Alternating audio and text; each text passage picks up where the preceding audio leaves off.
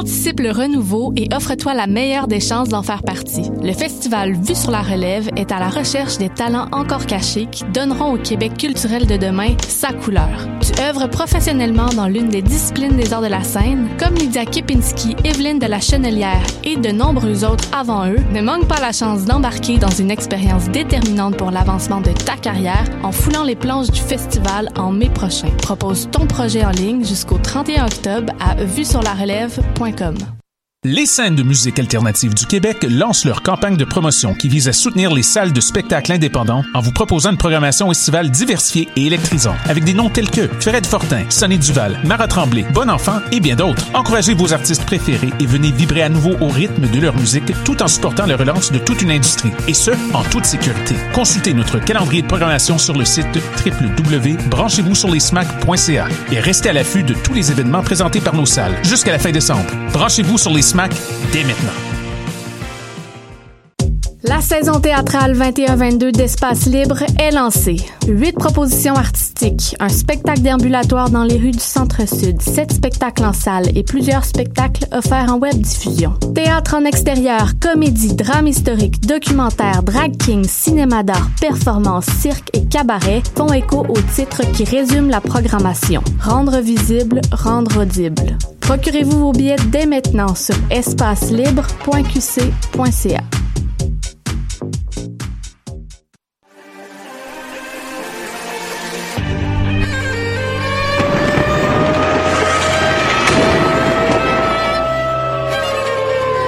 Car la guerre est toujours la sanction d'un échec.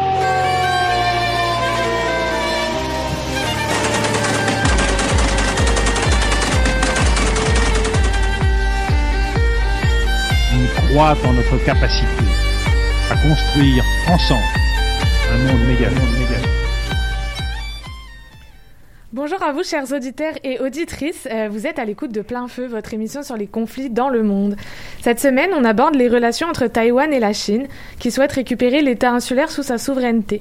Si les tensions se sont accrues ces derniers jours avec le survol d'avions militaires chinois en territoire taïwanais, le débat est sur la table depuis 1945.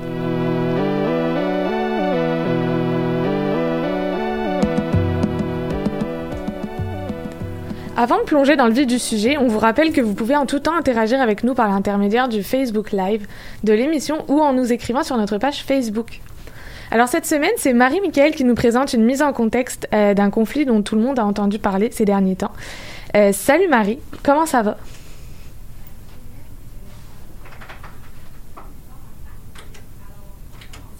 Au 19e siècle, la Chine a vécu sous la dynastie des Qing dans une période économique assez sombre. Cette période était humiliante pour le peuple chinois due à la guerre de l'opium avec le Royaume-Uni qui est vraiment basée sur des échanges commerciaux. En gros, des échanges commerciaux ont eu lieu entre la Chine et le Royaume-Uni avant que la Chine se rétracte et décide d'être un pays autosuffisant et donc de favoriser un commerce à l'interne. Celle-ci est une opportunité incroyable au niveau économique pour les Britanniques car ils sont de grands commerçants d'opium, qui est la dépendance de plusieurs Chinois. Pendant des décennies, le marché clandestin de l'opium des Britanniques a fait d'énormes ravages en Chine sur sa population. De plus, le fait que la Chine n'embarque pas dans le libre-échange ralentit fortement sa croissance économique et son développement. Sans oublier que la population chinoise est épuisée due à sa consommation d'opium malgré l'interdiction du régime. Le régime a finalement chuté en 1912 et après la chute du régime impérial, le premier parti politique fut créé du nom du Kuomintang pardon, ce parti politique nationaliste avait pour le but euh, de réunifier la Chine, de la faire progresser démocratiquement et économiquement. Alors, c'est quoi le lien avec Taïwan, du coup? Ben, c'est une très bonne question. En fait, euh, c'est qu'il y a eu une guerre civile qui s'est déclenchée de 1927 à 49 entre le nouveau Parti communiste chinois qui gagne de plus en plus de popularité et qui s'oppose au Parti nationaliste nouvellement en place après la guerre de l'opium. C'est le Parti communiste chinois qui remporte cette guerre et prend le pouvoir en 49 avec l'armée populaire de libération. Face à cette défaite, le gouvernement nationaliste de Chiang Kai-shek se retranche à Taïwan et Mao Zedong prend le contrôle de la République populaire de Chine. Et là, ce qui se passe, c'est que la Chine ne reconnaît pas la République de Chine qui est Taïwan, ce qui crée des tensions et une rupture puisque les deux territoires revendiquent une seule Chine et donc le territoire de l'autre. Et à l'époque, Taïwan avait signé la Charte des Nations Unies et avait obtenu un siège au Conseil de sécurité à l'ONU. D'ailleurs, les nationalistes appliquent la Constitution de la République de Chine à Taïwan. Et malheureusement, ce poste à l'ONU fut rendu à la Chine communiste en 1971 lorsqu'elle fut reconnue à l'international comme la seule Chine existante. Justement, euh, est-ce que Taïwan a perdu du soutien et de la crédibilité? Est-ce qu'elle est plus isolée à l'international? Ben oui, en effet, euh, sur la scène internationale, Taïwan a énormément, énormément perdu du soutien dû aux relations commerciales et internationales de la Chine en constante expansion. Euh, pour vous donner une idée approximative, il y a à peine 20 ans, 25 ans, sur le continent de l'Afrique, c'était plus de 13 pays qui soutenaient l'indépendance de Taïwan et aujourd'hui, il n'en reste que deux, soit le Burkina Faso et le Swaziland. Et une quinzaine de pays à l'international aujourd'hui les reconnaissent. Et euh, les États-Unis sont des alliés si Taïwan est attaqué par la Chine, mais ils ne proclament pas euh, son indépendance. Aujourd'hui, comment vit Taïwan avec le système euh, qu'on appelle une seule Chine, deux systèmes? Ben, c'est sûr que Taïwan connaît le pouvoir de la démocratie, des élections libres et d'une liberté d'expression. Et avec l'arrivée de Xi Jinping au pouvoir en 2013, les tensions ne cessent de s'élever sous ce régime totalitaire. Toutefois, en cas d'attaque, Taïwan ne fait vraiment pas le poids contre une des plus grandes puissances au monde, avec ses 1,3 milliard d'habitants, soit plus de 50 fois le nombre d'habitants de Taïwan. Euh, les Taïwanais veulent plus que jamais préserver leur identité, leurs valeurs, leur système et leur souveraineté. Par contre, proclamer leur indépendance haut et fort serait vraiment la ligne rouge à ne pas franchir. Et le problème dans tout ça, c'est que la Chine a le droit d'attaquer Taïwan dû à la loi d'antisécession créée en 2005. Et c'est une loi qui permet toute attaque contre Taïwan si nécessaire selon la Chine. Et depuis le 1er octobre, la Chine euh, s'est vraiment pas gênée pour provoquer Taïwan en envoyant des avions de chasse en guise de célébration de la fête nationale de la Chine. Et depuis cette date, il y a eu plus de 150 apparitions de ces avions dans le secteur aérien de Taïwan. Et n'oublions pas que la fête nationale de Taïwan est le 10 octobre et que ces avions chinois survolent encore leur zone aérienne en guise de soumission euh, du peuple taïwanais. Et ces provocations agressives confirment aussi la possibilité d'une guerre, peut-être même nucléaire, euh, d'ici 5 à 6 ans, selon plusieurs experts. Ce qui pourrait aussi causer une intervention américaine due à leurs bases militaires qui sont situées dans les parages. Par contre, Xi Jinping promet toutefois une réunification pacifique entre les deux régimes. Eh ben merci Marie. Euh, moi j'adore écouter les mises en contexte là, et celle-là euh, en fait partie aussi. Donc je vous propose maintenant une pause musicale avec Sail Away, une chanson de Cloud of Eye, tirée de son mini-album Gazing. Euh, c'est d'ailleurs dans le palmarès musical de Choc il y a quelques semaines. On se retrouve juste après.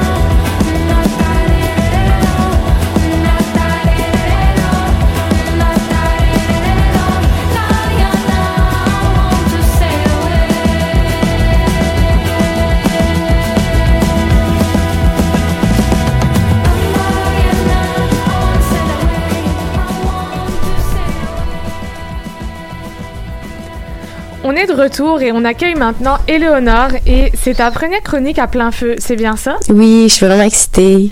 Alors tu nous proposes une chronique plutôt axée sur le côté économique du conflit. Est-ce que tu peux nous parler de la dépendance économique de Taïwan à l'égard de la Chine? Oui, donc pour vous mettre en contexte, depuis plus de 60 ans, Taïwan est privé de l'accès aux instances internationales, comme le mentionnait Marie plus tôt. Cela lui vaut donc une reconnaissance mondiale très limitée. Cette mesure a été instaurée en raison des différends qui opposent la Chine et Taïwan. Évidemment, cela a des conséquences énormes sur l'économie de l'État insulaire chinois. Taïwan a un système économique capitaliste et dynamique, largement basé sur l'industrie technologique et ses exportations. Cependant, le fait que leur économie soit basée presque entièrement sur l'exportation crée une forte dépendance qui avantage la Chine à certains Mais pourquoi la Chine, elle souhaite euh, à tout prix avoir plus de contrôle sur Taïwan? Eh bien, c'est un amalgame de raisons, mais au niveau économique, c'est surtout parce que la Chine est aussi dépendante de Taïwan en ce qui concerne la fabrication de puces à semi-conducteurs. Par définition, ce sont des composantes électroniques qui permettent la circulation des informations dans plusieurs objets connectés, tels que les véhicules ou les téléphones cellulaires. En fait, la Chine souhaite devenir un géant dans le domaine de la fabrication de ces puces. Elle s'occupe déjà de l'assemblage des tests reliés à celles-ci, alors que les États-Unis travaillent sur leur conception. En contrôlant entièrement Taïwan, je voulais juste te féliciter parce que vraiment, euh, ta voix enrhumée est incroyable. merci, c'est tellement difficile. tu, fais, ça à merveille, merci. merci. Donc, comme je disais, la Chine souhaite devenir un géant dans le domaine des fabrications de ces puces-là, mais euh, si elle finit par pouvoir contrôler entièrement Taïwan, elle pourrait se rapprocher de son but qui est l'autosuffisance. Elle propose d'ailleurs le concept d'un pays, deux systèmes, parce que d'une part, Taïwan pourrait garder son système économique et politique, mais il ferait partie de la Chine qui deviendrait du même coup un fabricant de puces. Il est bien évident que Taïwan ne souhaite pas adhérer à ce concept puisqu'il a vu ce que cela a fait avec Hong Kong. On se rappellera des manifestations monstres menant à plusieurs arrestations il y a deux ans. On peut donc constater qu'il y a une, dépendance des deux côtés par contre. Malgré le fait que Taïwan demande son indépendance, la Chine est un pays autoritaire et veut écraser Taïwan qu'elle perçoit comme une île rebelle. Depuis déjà 30 ans, l'armée chinoise tente de prendre le contrôle de Taïwan de différentes façons, que ce soit par des incursions aériennes dans le, détroit, de Taïwan, pardon, ou bien par une désapprobation à l'adhésion de Taïwan dans l'important accord commercial transpacifique. Pékin fait monter la pression entre les deux pays, ce qui implique un risque de conflit militaire. Est-ce qu'on pourrait parler ici euh, ben, non seulement de stratégie commerciale, mais aussi de stratégie militaire de la part de la Chine? Absolument. La Chine diversifie ses stratégies pour faire tomber Taïwan. Pour ce qui est de l'incursion aérienne, le but principal est de déstabiliser Taïwan en créant une incertitude face à une possible attaque réelle. En 2020, Taïwan a subi 380 attaques aériennes dans sa zone d'identification et de défense, alors que cette année, on compte déjà 500 attaques. Aussi, une des stratégies de la Chine est de partager de la fausse information sur Taïwan pour ainsi créer le chaos à l'intérieur des frontières même du pays, ce qui diviserait la population et permettrait à la Chine de s'y infiltrer. Tout ceci est par contre totalement hypothétique et Olivier l'abordera plus en profondeur dans sa chronique. Alors je comprends bien que la Chine souhaite prendre euh, possession de Taïwan par ses stratégies militaires, mais est-ce qu'elle est la seule à utiliser ce genre de stratégie? Non. En fait, dans ce conflit, la Chine, Taïwan et même les États-Unis utilisent des stratégies. Taïwan, pour sa part, utilise la technique DMA, qui signifie destruction mutuelle assurée. Puisque Taïwan est un des fabricants les plus importants de puces à semi-conducteurs en raison de la complexité de sa création, il utilise cet aspect comme bouclier de silicium. En fait, le terme, bouclier de silicium, c'est une expression qui fait référence à l'élément chimique, le silicium que l'on retrouve dans la composition des puces à semi-conducteurs et qui, par le fait même, permet à, à Taïwan de se protéger d'une attaque de la Chine. Ce que je veux dire, c'est que si la Chine décide d'attaquer le détroit de Taïwan, ce serait aussi dommageable, dommageable au niveau économique pour Taïwan que pour la Chine qui a besoin de celui-ci pour l'industrie des puces à semi-conducteurs. Ça devient donc complexe et coûteux pour la Chine d'attaquer Taïwan. En plus, les États-Unis ont décidé de ne pas se prononcer sur lequel des deux pays ils souhaitent protéger malgré un certain parti pris pour Taïwan que Laetitia expliquera plus en détail dans sa chronique. Cela a comme conséquence de rendre encore plus difficile l'organisation d'une attaque de la part de la Chine envers Taïwan. Dans le fond, la Chine et Taïwan, c'est des pays interdépendants. Exactement. Ce sont des pays qui sont dépendants l'un de l'autre pour des raisons économiques. Eh ben, merci Eleonore pour cette chronique vraiment intéressante puis qui aborde le sujet sous un angle vraiment différent de ce qu'on voit dans les médias en ce moment. Merci. On en comprend donc que la Chine euh, voudrait bien contrôler Taïwan. Euh, elle prétend même déjà le faire, mais les deux territoires sont séparés et suivent des chemins distincts depuis 1949. Thomas, tu es déjà allé à Taïwan, si je dis pas de bêtises. À quel point sont-ils devenus différents? C'est différent, mais très similaire. Je, vais, l'expliquer, je suis là pour ça. Euh, donc, culturellement parlant, on le sait, la Chine, dans sa, globalité, existe depuis des milliers d'années. C'est une des civilisations les plus, euh, les plus littéralement légendaires de, légendaires de l'histoire. Puis ça fait à peu près juste 72 ans qu'elle est séparée. Donc, culturellement, ça se ressemble beaucoup. On a le même type de bâtiment. Il y a des, il y a des toits en pagode. euh, les- la nourriture est semblable. Puis par semblable, je veux dire que c'est bon, mais des fois ça pue. Euh, non, à Taïwan, euh, à Taïwan, ils sont vraiment forts sur le stinky tofu, donc le tofu puant. Puis euh, bref, ça c'est pour une, pour une autre fois. Mais tu sais, on parle le mandarin aussi. Donc culturellement, ça se ressemble beaucoup parce que même Taïwan, puis on en a parlé tantôt, même Taïwan se réclame comme le gouvernement de toute, euh, de toute la Chine, même la République populaire de Chine. Par contre, depuis 72 ans, les valeurs, l'organisation de la société, puis le lien avec le reste du monde, ben c'est il est là, il est là vraiment le, le schisme. Taïwan est une société assez assez moderne, euh, des fois même euh, qui peut qui peut ressembler à une société occidentale. Euh, en 2019, ça a été le premier pays d'Asie qui a légalisé le, mariage homosexuel. Euh, il est classé, Taïwan est classé 19e sur l'indice de liberté humaine. Euh, puis même euh, le Parlement compte 38% de femmes, ce qui est vraiment plus qu'au Canada ou, ou au Québec.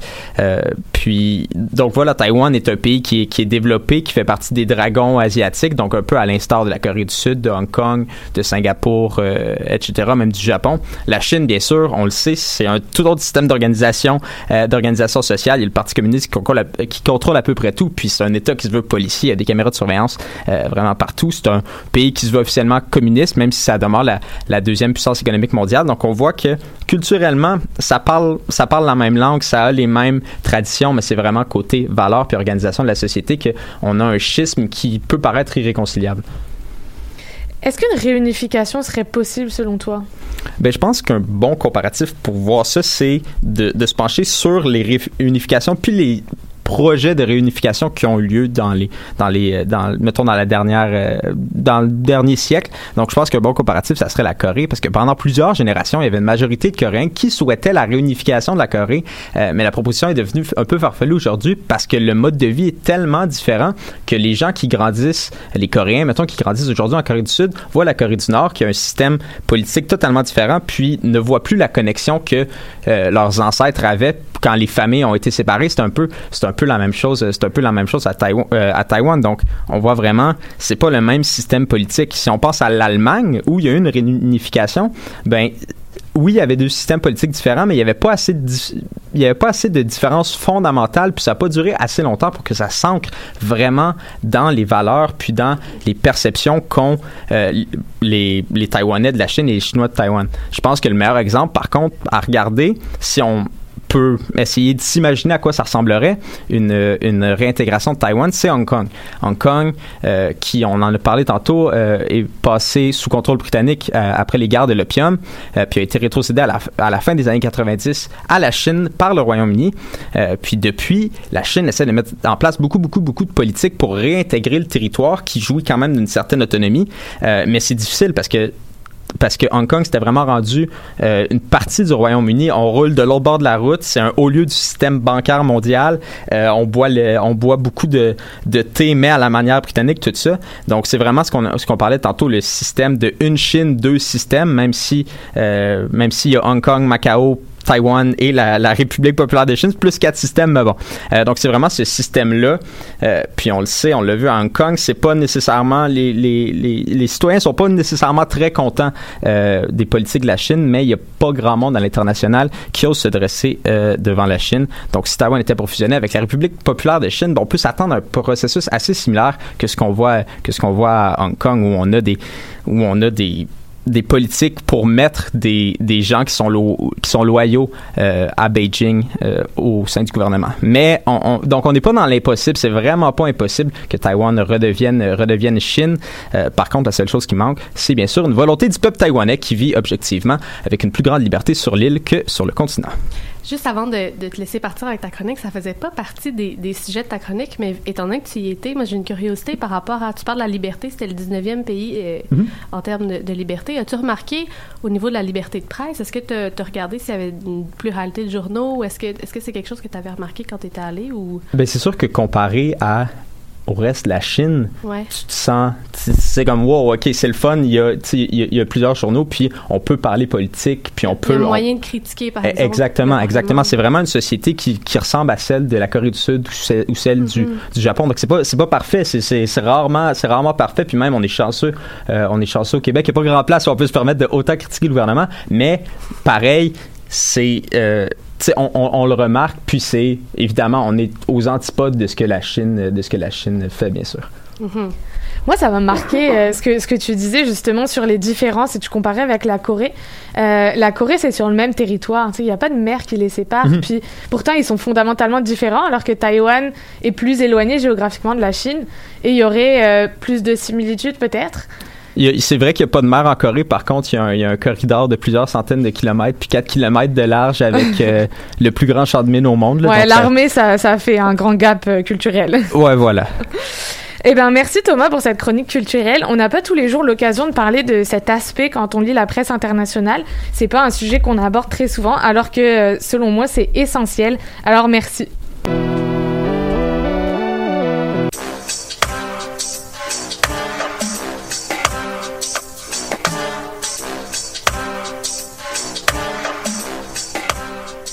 L'émission d'aujourd'hui, Laetitia, tu vas nous parler du rôle des États-Unis dans le conflit entre la Chine et Taïwan. Alors, c'est quoi la position des Américains avec les tensions actuelles? Ben en fait, euh, la position des États-Unis est vraiment ambiguë en fait. C'est ce que Julien Toureil, qui est un chercheur de l'Observatoire sur les États-Unis de la chaire euh, Raoul Dandura, m'a expliqué pendant l'entrevue que j'ai eue avec lui. Donc, euh, écoutons un premier extrait.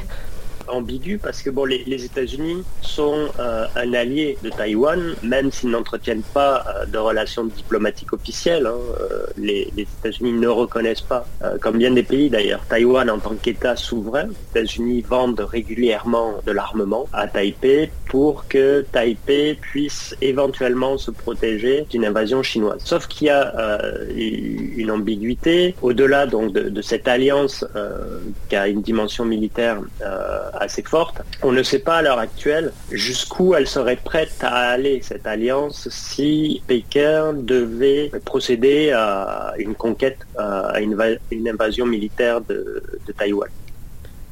Donc, euh, selon l'expert, en fait, la vente d'armes à Taïwan devait décourager Pékin d'intervenir militairement. Mais la Chine est réactive, donc est-ce que ça suffit vraiment? Rappelons que l'an passé, près de 400 avions de force chinoises ont été détectés dans la zone de défense aérienne de Taïwan selon Radio-Canada. Puis depuis le début de cette année, on peut en, co- en compter environ euh, 500 à 600. Alors moi, je me demande, est-ce que les États-Unis ont une stratégie euh, déjà préétablie si jamais la Chine envahissait Taïwan? En fait, les États-Unis sont pas vraiment de stratégie claire pour le moment. Si jamais la Chine décidait d'envahir Taïwan, c'est plus l'impact et les coûts qu'engendrerait le conflit si jamais il éclate qui va influencer les actions des Américains. Puis aussi la question de l'intérêt que porte réellement Washington vis-à-vis de Taïwan.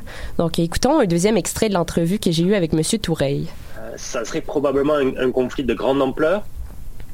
Et quand on parle de conflit de grande ampleur entre deux puissances nucléaires, euh, ben, le risque justement, c'est d'arriver jusqu'à l'escalade nucléaire, euh, ce que personne ne veut, euh, surtout pour des intérêts qui sont secondaires au final. Parce que les Américains, et, c'est là la question, quel est leur intérêt à Taïwan? Est-ce qu'il y a un intérêt vital pour les États-Unis à Taïwan? A priori, non. Donc, pour préciser ce que M. Touret veut dire, les États-Unis ont des intérêts envers Taipei puisqu'ils partagent les mêmes idéologies politiques. Puis la Chine, quant à elle, euh, est tout de même une puissance économique importante et grandissante. Donc, qu'est-ce qui est plus rentable pour les États-Unis en fin de compte?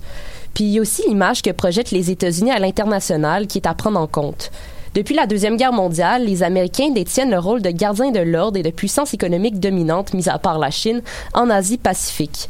Et Taïwan est en quelque sorte le lien qui permet à Washington de maintenir cette image d'après M. Toureil. J'entendais euh, dans l'extrait euh, de M. Toureil qui parlait d'une attaque euh, possible, en tout cas qu'on voulait éviter une attaque nucléaire. Est-ce qu'il y a vraiment un danger d'une guerre nucléaire?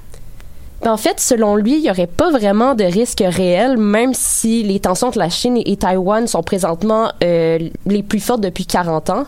Euh, par contre, un conflit éclate souvent après un accident. Puis ce scénario, euh, c'est ce scénario-là qu'on veut éviter absolument. Donc écoutons un troisième et un dernier extrait de l'entrevue. que du côté de Washington, on va être obligé de, pour faire baisser la tension, de reconnaître qu'au final, Taïwan, c'est pas un intérêt vital des États-Unis. Et euh, laisser comprendre plus ou moins publiquement que ben, euh, tant pis. Voilà. Si Taïwan subit le sort de Hong Kong, euh, c'est les Taïwanais qui seront peut-être tristes et qui en paieront le prix, mais ça vaut pas une guerre mondiale ou une guerre de, grande ampleur pour quelque chose pour lequel on n'a pas envie de se battre. Et on en est probablement, je vous dirais qu'on en est probablement rendu là. Donc, si jamais les États-Unis décident de ne pas s'impliquer, ça veut pas nécessairement dire que les États-Unis vont reculer sur l'accord qu'ils avaient conclu avec Taïwan en 1979, où ils ont reconnu Taïwan comme un territoire différent de la Chine. Si on est dans le scénario où les États-Unis décident que ça ne vaut pas la peine de partir en guerre, ça ne les empêcherait pas de continuer à vendre des armes à Taïwan. D'après M. Toureille, il pourrait même aller jusqu'à souligner le caractère indépendant de Taïwan en, rappelant à la Chine les coûts internationaux que pourraient entraîner une invasion dans un territoire indépendant. Mais euh, pour le moment, il n'y a pas vraiment eu d'États qui ont fait ça, puisque tout le monde veut ménager Pékin pour ne pas nuire à leurs relations commerciales avec elle. Eh bien, merci Laetitia pour ce reportage vraiment pertinent. Bon, je le dis à chaque chronique, hein, mais euh, elles sont toutes vraiment intéressantes. De ce que je comprends, euh, faut se faire oublier. La stratégie, c'est se faire oublier pour euh, être en sécurité. Alors, euh, on va tous le retenir. Je vous propose maintenant une pause musicale avec Dandine-toi, une chanson de Rosario Caméléon, tirée de son album Dystopie 2.0. On se retrouve juste après.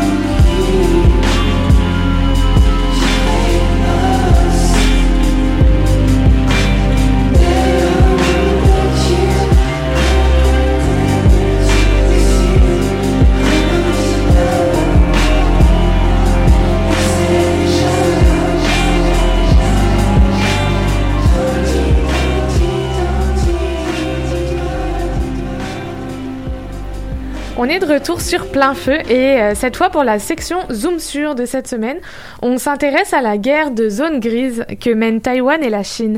Olivier, d'abord, bienvenue à toi pour ta première émission avec nous. Euh, puis tu nous parles des zones grises, donc aujourd'hui. Peux-tu nous expliquer ce qu'on entend par une guerre de zone grise Mais certainement. Donc, euh, une guerre de zone grise, ça représente un conflit où l'usage de la force ne dépasse pas le seuil d'une guerre conventionnelle. Donc, en quelque sorte, on peut dire que c'est une situation ambiguë entre la guerre et la paix. Généralement, une telle stratégie sera utilisée pour fatiguer l'adversaire ou pour miner le moral et la confiance de sa population. Donc la Chine considère que la prise de Taïwan par la force militaire est encore aujourd'hui trop risquée. Donc la stratégie actuelle du président chinois Xi Jinping est donc de forcer Taïwan à accepter la réunification inévitable de l'île avec le continent. Euh, J'imagine qu'il euh, y a des techniques, des stratégies. Alors, quelles techniques la Chine utilise-t-elle euh, pour forcer la main à Taïwan? Comme euh, Eleonore l'a mentionné plus tôt, la Chine va envoyer régulièrement des avions de chasse dans la zone d'identification de défense aérienne de Taïwan. L'île va également être régulièrement victime de campagnes de désinformation et de cyberattaques en provenance du continent. Donc, le ministère des Affaires étrangères de Taïwan rapporte avoir subi en moyenne 2100 cyberattaques par jour pour l'année 2020 seulement. Curieusement, les tensions entre la Chine et Taïwan vont même euh, envahir les universités. Donc en mars 2017, les autorités taïwanaises vont arrêter pour des charges d'espionnage un étudiant chinois de l'université Shangxi à Taipei, une université qui est reconnue pour former de nombreux diplomates et fonctionnaires à Taïwan. Donc l'étudiant en question, euh, Zhou Hongxu, a été arrêté pour avoir tenté de recruter des espions à l'université dans l'objectif d'implanter un réseau d'espionnage chinois au sein de l'administration taïwanaise. Donc, depuis cet incident, la Chine et Taïwan vont régulièrement s'échanger des accusations d'utiliser des étudiants internationaux pour des motifs d'espionnage. Euh, À l'heure actuelle, est-ce qu'il est possible de dire que la stratégie chinoise de guerre de zone grise est efficace? Est-ce que ça fonctionne? Mais comme c'est une, une stratégie d'usure, vraiment seul le temps va pouvoir nous le dire. Ce qui est sûr, c'est que pour l'instant, contrer les actions chinoises, ça ne se fait pas sans aucun coût pour Taïwan. Donc le seul fait de suivre et de surveiller les avions de chasse chinois aurait coûté plus de 900 millions de dollars américains au gouvernement taïwanais. Euh, la population taïwanaise va également être euh, pour l'instant réticente à une unification avec la Chine continentale. Donc c'est moins de 1% de la population taïwanaise qui supporterait une unification immédiate avec la Chine. On pourrait toutefois dire que la pression continue de la Chine a découragé Taïwan d'assumer une posture indépendantiste plus assumée. Donc c'est moins de 6% de sa population qui supporte une déclaration d'indépendance immédiate. Donc en bref, s'il n'y a pas encore de gain majeur pour la Chine, on peut dire que les tactiques de guerre de zone grise lui ont au moins permis de préserver le statu quo.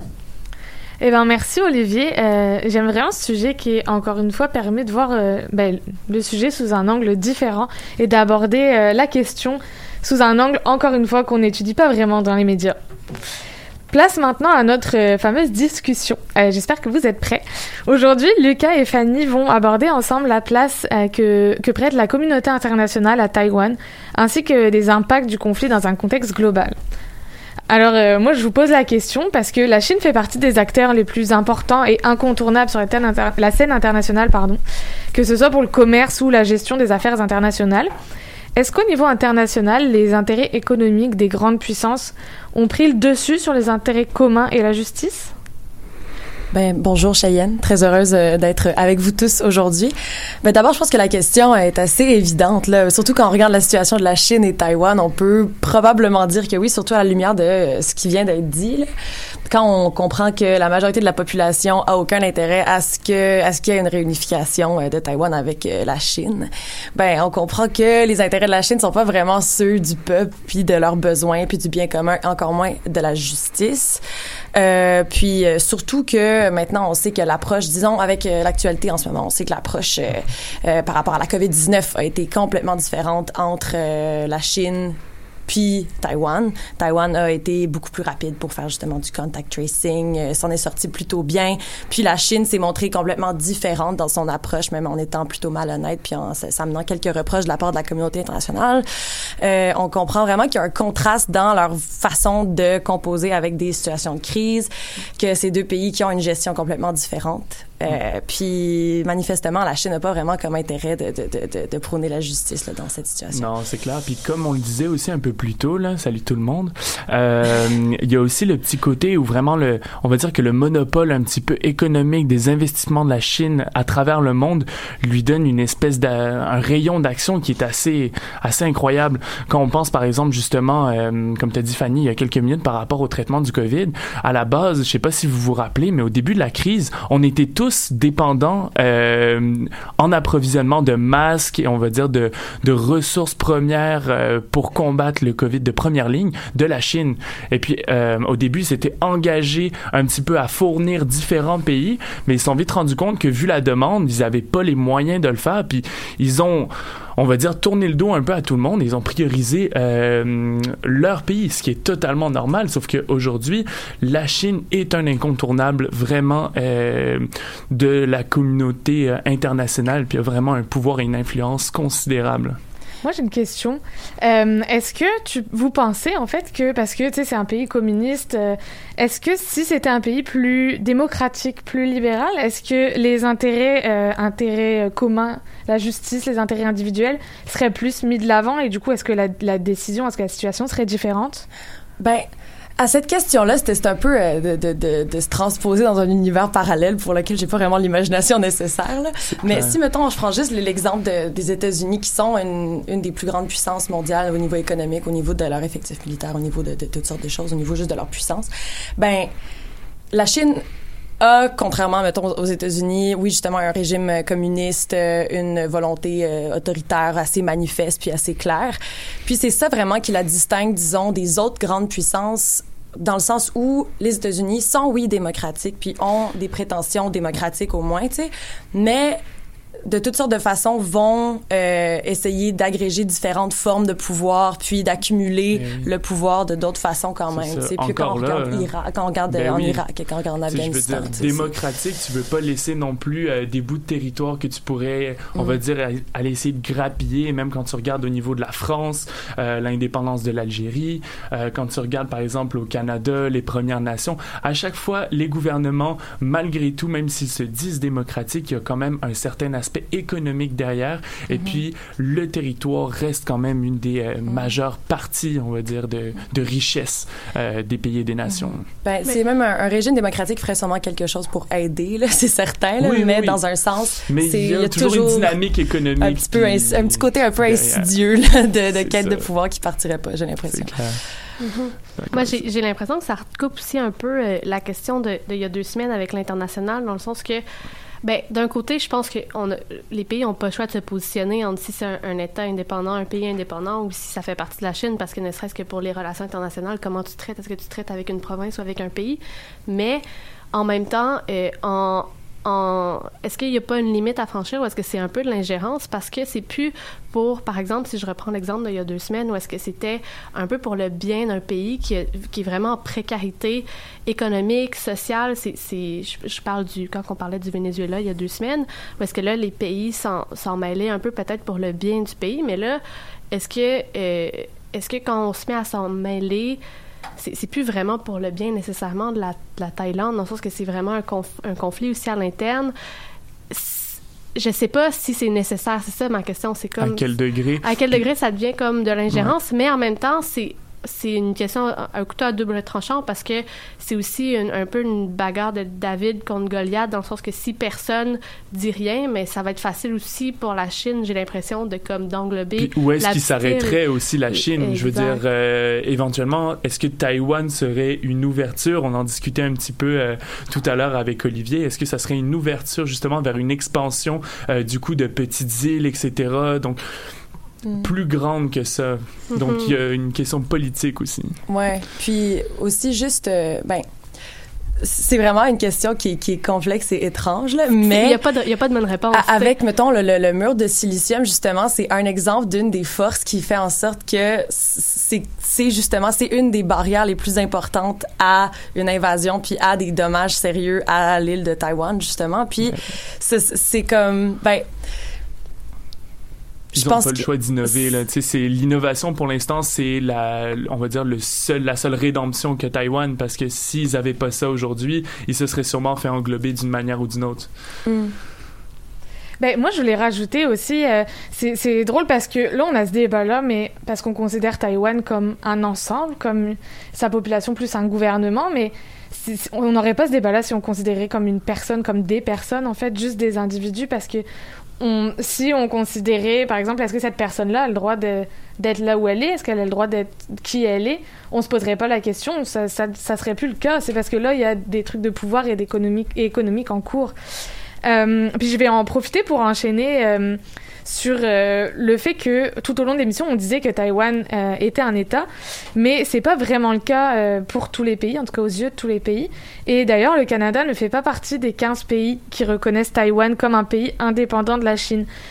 Pourquoi vous croyez que dans le discours populaire, c'est-à-dire dans nos conversations de tous les jours, Taïwan est perçu comme un pays quand même? Ben, je pense que quand on, on pense à l'idée d'un pays, on pense au partage d'une langue commune, euh, on pense au fait est-ce qu'ils veulent être là? Puis la réponse dans ces cas-là est oui. Euh, ils ont leur propre armée, euh, leur propre euh, constitution, leur propre parlement, Identité leur propre aussi, présidente. C'est pour pour nous c'est c'est je pense que dans, dans l'imaginaire de tout le monde, ouais, c'est ce qui compose un, un pays. Puis après ça, les, le genre d'ergotage légal autour de si on peut se permettre de publiquement admettre que c'est un pays. Après ça, c'est que ça implique justement, comme on en a parlé, toutes sortes de conséquences qui sont tellement qui, qui, qui dépassent tellement juste de donner une définition qui semble simple, tu sais. Ils sont transétatiques, là, c'est quasiment au-dessus même des pays, là. C'est, Mm. c'est vraiment des... c'est l'économie, là, aujourd'hui, là. Ben aussi, euh, il y, a, il y a le fait que, dans le fond, les seuls pays, puis j'avais fait euh, des petites, euh, j'avais quand même fait des recherches, euh, puis euh, il y a comme... bien. Si Faire je tes sais, recherches avant euh, vraiment, radio, mer- merci, je vais saluer tout le monde. Euh, mais tous les pays qui ont reconnu l'indépendance ou le, le- ben, le- le- le- comme Taïwan comme un État souverain, c'est des pays qui bénéficient de l'aide euh, ben, économique ou de subventions ou de d'aide au développement, comme mettons le Paraguay, euh, C'est vrai. Burkina Faso, euh, Panama. Puis ça, il y a plus, justement quand la Chine a surenchéri puis proposé plus d'argent à certains des pays qui bénéficiaient de cette aide-là de Taïwan, ben les pays ont passé à la Chine. Puis pour l'instant, quand on parlait justement d'avoir l'économie qui a un peu pris le dessus sur les intérêts communs puis la justice, ben ceux qui reconnaissent Taïwan comme un État, c'est parce que le fait que Taïwan soit un État puis l- prenne ses propres décisions économiquement leur bénéficie à eux puis à leur développement. Mhm. Puis on a aussi toujours un peu, excuse-moi, je voulais pas te couper. Non, pas du tout. On a, on a toujours aussi un peu des biais, euh, je sais pas comment.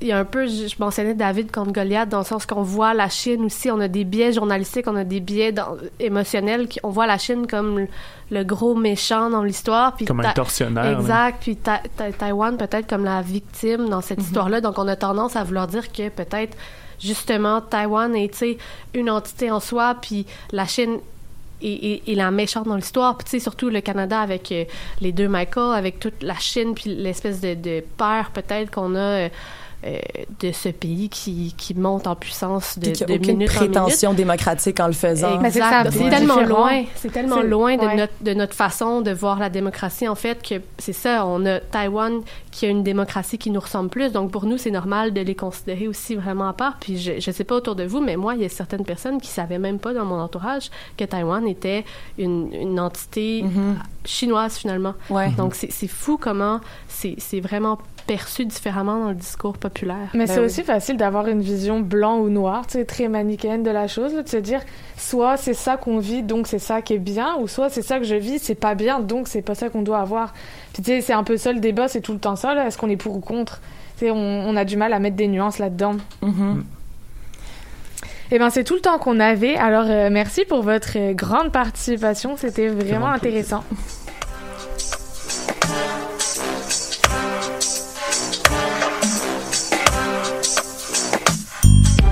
C'est maintenant l'heure de quelques brèves rapides au sujet de l'actualité. Au Cachemire, sept civils ont été assassinés par un groupe islamiste basé au Pakistan. Ce sont sept assassinés en six jours dans cette région indienne à majorité musulmane où des groupes séparatistes mènent depuis 1989 une lutte sanglante contre les autorités de Delhi et réclament l'indépendance ou la fusion avec le Pakistan frontalier. Le conflit au Cachemire a fait près de 60 000 morts en deux décennies. Prix Nobel. On apprenait vendredi dernier que le prix Nobel de la paix a été décerné à la journaliste philippino-américaine Maria Ressa, fondatrice du média d'investigation Rappler, et au rédacteur en chef du journal indépendant russe Novaya Gazeta, Dimitri Muratov, pour, je cite, leurs efforts pour sauvegarder la liberté d'expression, qui est une condition préalable à la démocratie et à une paix durable. Un moment marquant de l'histoire du journalisme, comme le souligne le secrétaire général de Reporters sans frontières, Christophe Deloire, dans une tribune publiée dans le quotidien Le Monde. En 120 ans d'histoire, jamais le comité du prix Nobel de la paix n'avait reconnu le rôle du journalisme. Irak. Le pays a participé ce dimanche 10 octobre à des élections anticipées initialement prévues pour mai 2022 dans le but d'élire 329 membres du Conseil des représentants. Le scrutin est avancé suite aux manifestations antigouvernementales qui animent le pays depuis octobre 2019. Le leader chiite Moqtada al-Sadr s'approche de la victoire malgré un taux d'abstention record. Ce sont les cinquièmes élections depuis le 2003 et le renversement de Saddam Hussein. Voilà, c'est ce qui conclut l'émission d'aujourd'hui. Euh, merci beaucoup d'avoir été des nôtres, euh, vous, chers auditeurs et chères auditrices, ainsi que les collaborateurs et collaboratrices. On se laisse avec First Will Be Last de Pegasus Warning. À la semaine prochaine, portez-vous bien et bonne journée.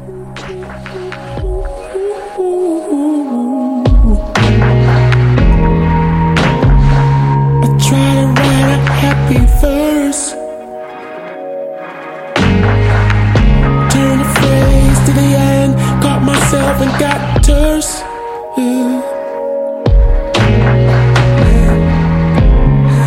So what's the damage to my curse? Mm.